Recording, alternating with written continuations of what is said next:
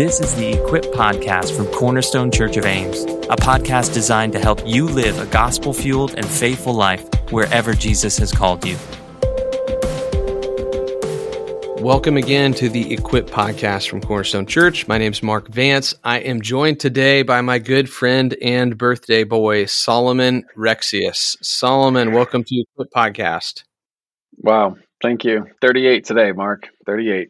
38. So when all of you listen to this, I just want to make sure you give Solomon the respect that is due to someone of his age, his stature. I mean, I'm 40, Saul's 38. These we're not spring chickens anymore, Saul. Mm-hmm. So I don't even know what I'm feeling it. What's a spring? I don't know. You know, I don't know. I, I know you don't know. You're from Oregon. I'm from Iowa. I should know these farming metaphors. Well, okay, not farming metaphors or birthdays is the subject of what we're talking about today. But today we're just going to give a little update on Generations Church in Eugene, Oregon, the church that you and your team are going to be heading out to plant. And so the thought today is give people a little snapshot behind the curtain on what it is like to prepare to plant some of the team members, some of the prayers and hopes that you have. So, Solomon, let's just kind of put the big, broad time frame picture here. You guys are moving to Eugene, Oregon, to plant a church. Like, when do you think this thing's going to be launching? Give us the the big picture of where we're headed. Yeah, so our plan is to kind of wrap up our responsibilities and training here in Ames in May, and then June we'd all take the Oregon Trail out there and get settled uh, in the month of June. And we'd, we'd kind of start our weekly rhythm of work and ministry uh, in July. Uh, give ourselves a couple months to kind of get our balance, get things rolling, meet some people. And then in September, we would launch uh, weekly services, both for Salt Company and for our Sunday gatherings. That's the that's the plan right now. You know, sometimes things change, but that's the that's the intention to get things rolling in in September. Now, how does Eugene, Oregon, become the idea of where you're going? I think so, many people are going to know your your backstory, but why Eugene, Oregon? Why Generations Church? Both connected to your story, but also a little bit connected to the gospel story, the compelling need of why a church needs to be in Eugene, Oregon. Yeah. Yeah. So to go way back, my great grandpa uh, moved to Eugene uh, back in the 30s, and we've had family there ever since. So actually, I was fourth generation Eugenian. My kids will be fifth generation, and so part of and and I spent my first 32 years there. Um, so part of the heart for Eugene is just like, oh man, that's that's home, friends and family. Um, a lot of believers, but a lot of friends and family who aren't, you know. And so the you know the instinct to go back there and have a church that I would love for them to be a part of. That's part of it. Also, you know, Eugene, it's a strategic place because it's a college town. It's a university city. There's uh, 20 plus thousand students at University of Oregon, plus you know several different smaller colleges, community colleges. Um, so overall, close to 50,000 uh, college students in the city, and we just think that's a really strategic place for gospel ministry. Uh, every year, 5,000 plus students move there to get a degree, to learn, to explore things, to meet new people, really to set the trajectory of their life. And we would love for the gospel to be part of that equation. And so I think there's both like a personal reason for Eugene, and then there's the strategic reason as well. It's like, yeah, that's a that's a college city uh, that we'd love to see another gospel gospel preaching church uh, be in that city. So that's kind of the heart behind why Eugene. Now, Eugene as a place is awesome, but we're also sending not just you. So in Salt Network and then in Cornerstone church plants that have gone out from here, Generations Church will be the 10th of those Salt Network church plants that have gone out from Cornerstone in uh, the past number of years, starting with Veritas in Iowa City. Every single time that we send a church plant out, we not only send a church planter, we send a team of people. Um, some are launch team members, maybe they're students, community members who get jobs who move into that new community. Others are going to do full time ministry, but in a different full time place. And so you shared a little bit with the church on Sunday about some of the team members who are going with you. Why don't you share about the team let's start just really staff team focused on this. The staff team going to Eugene, what will the job be that they're doing? And what do you see them bringing to the table of ministry for Generations Church in Eugene? Yeah. So we'll start with Salt Company. So, um, Jack Bertelson and Sydney Stoneback will be our kind of our guy and girl duo for uh, reaching and discipling students on campus. So Jack will be the director of Salt Company. He's born and raised Iowa, grew up on a farm up in Garner, and um, yeah, we love Jack. He's he's the most extroverted and energetic person on our team. So he brings a lot of life to the team. But he's also just a really gifted leader and communicator, and I think he's going to do a great job reaching students there. Um, personality wise, Sydney's a lot different than Jack, but they're a great combo. Um, Sydney is actually somebody that I, I met when she was a student at University of Oregon about a decade ago, and so she's been out here in Ames the last couple years working with Salt Company, and she's excited to go back to her alma mater. It's not her hometown. She actually grew up in Sisters, which is a couple hours away from Eugene, but uh, going back to her alma mater to reach students there. So that'll be our kind of our college focused team, the Salt Company staff, Jack and Sydney. Davis Patton is going to be our worship director. Uh, he's been well, he was a student for four years and then now his fifth year on staff. So he's been in Ames for nine years. He was born and raised in Des Moines. Super gifted musician. Um, just a great guy, and he's uh, so he'll be he- heading up both our Salt Company worship services and then also the Sunday morning worship side of things. He'll have double duty there for a while, uh, maybe for a long time. We'll see. Um, but that's what Davis is going to be up to, and then I'll be the lead pastor. So you know, focused on vision and teaching and meeting with people and fundraising, all, all sorts yeah, of kind stuff of everything. yeah. does. Yeah. Yeah, but alongside of me, uh, we've got Kendra Gustafson, who actually she was you know converted and baptized in this church. Um, she's been on Salt Company staff for 12 years and been in this church even longer.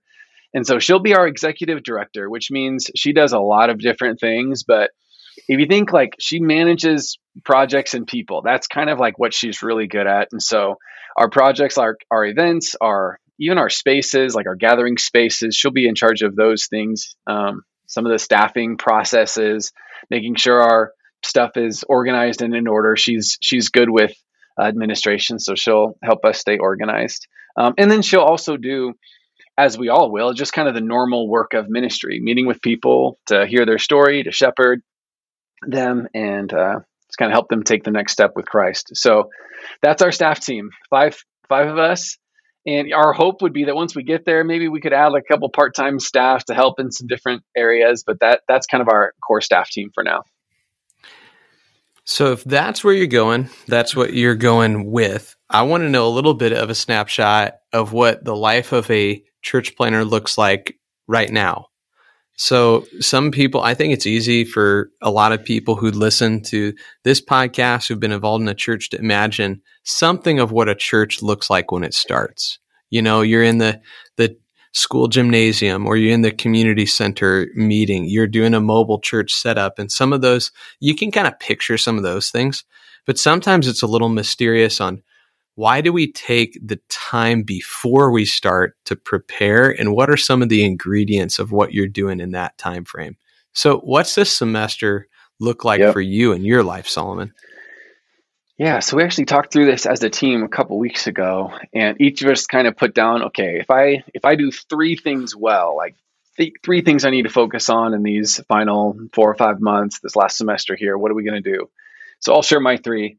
Uh, number one is actually just to do a healthy move.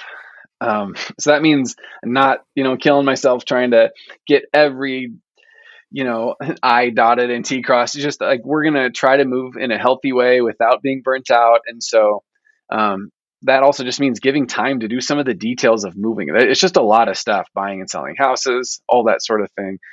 Uh, those sort of things. So healthy move is kind of my top priority to move as a healthy person. And Mark, you've helped me with that. So um, giving me space to do that. The second thing is kind of eh, big picture vision and strategy. Like, what are we going to do when we get there in terms of what is our discipleship pathway? What are we going to do for connection groups or um, what are we going to do with youth and children and um, Bible studies or women's groups or men's groups? Are we going to have those things? When can we expect those? So, kind of big picture vision and strategy. That's kind of on me to, to set a map. Like, what, what's our discipleship map? What, what are we actually going to do here uh, in ministry? In addition to obviously having like services where we come together, like, what else are we doing? That's kind of my number two priority. And then number three is fundraising. And fundraising is a is a big project because um, it's not just you know asking people to support us financially.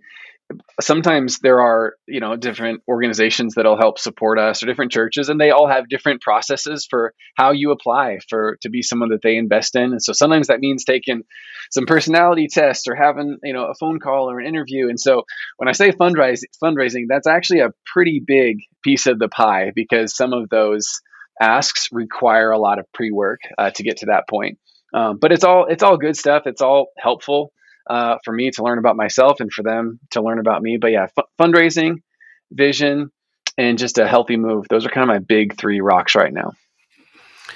So let's drill into fundraising just really briefly. So when we send out a church plant from Cornerstone, sometimes people ask like, how does all that stuff get funded? And um, I think of it like multi layers that come together.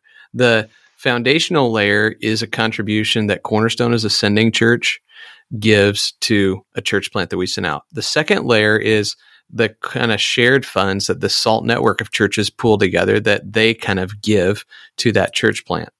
Third layer has to do with how staff members individually raise support.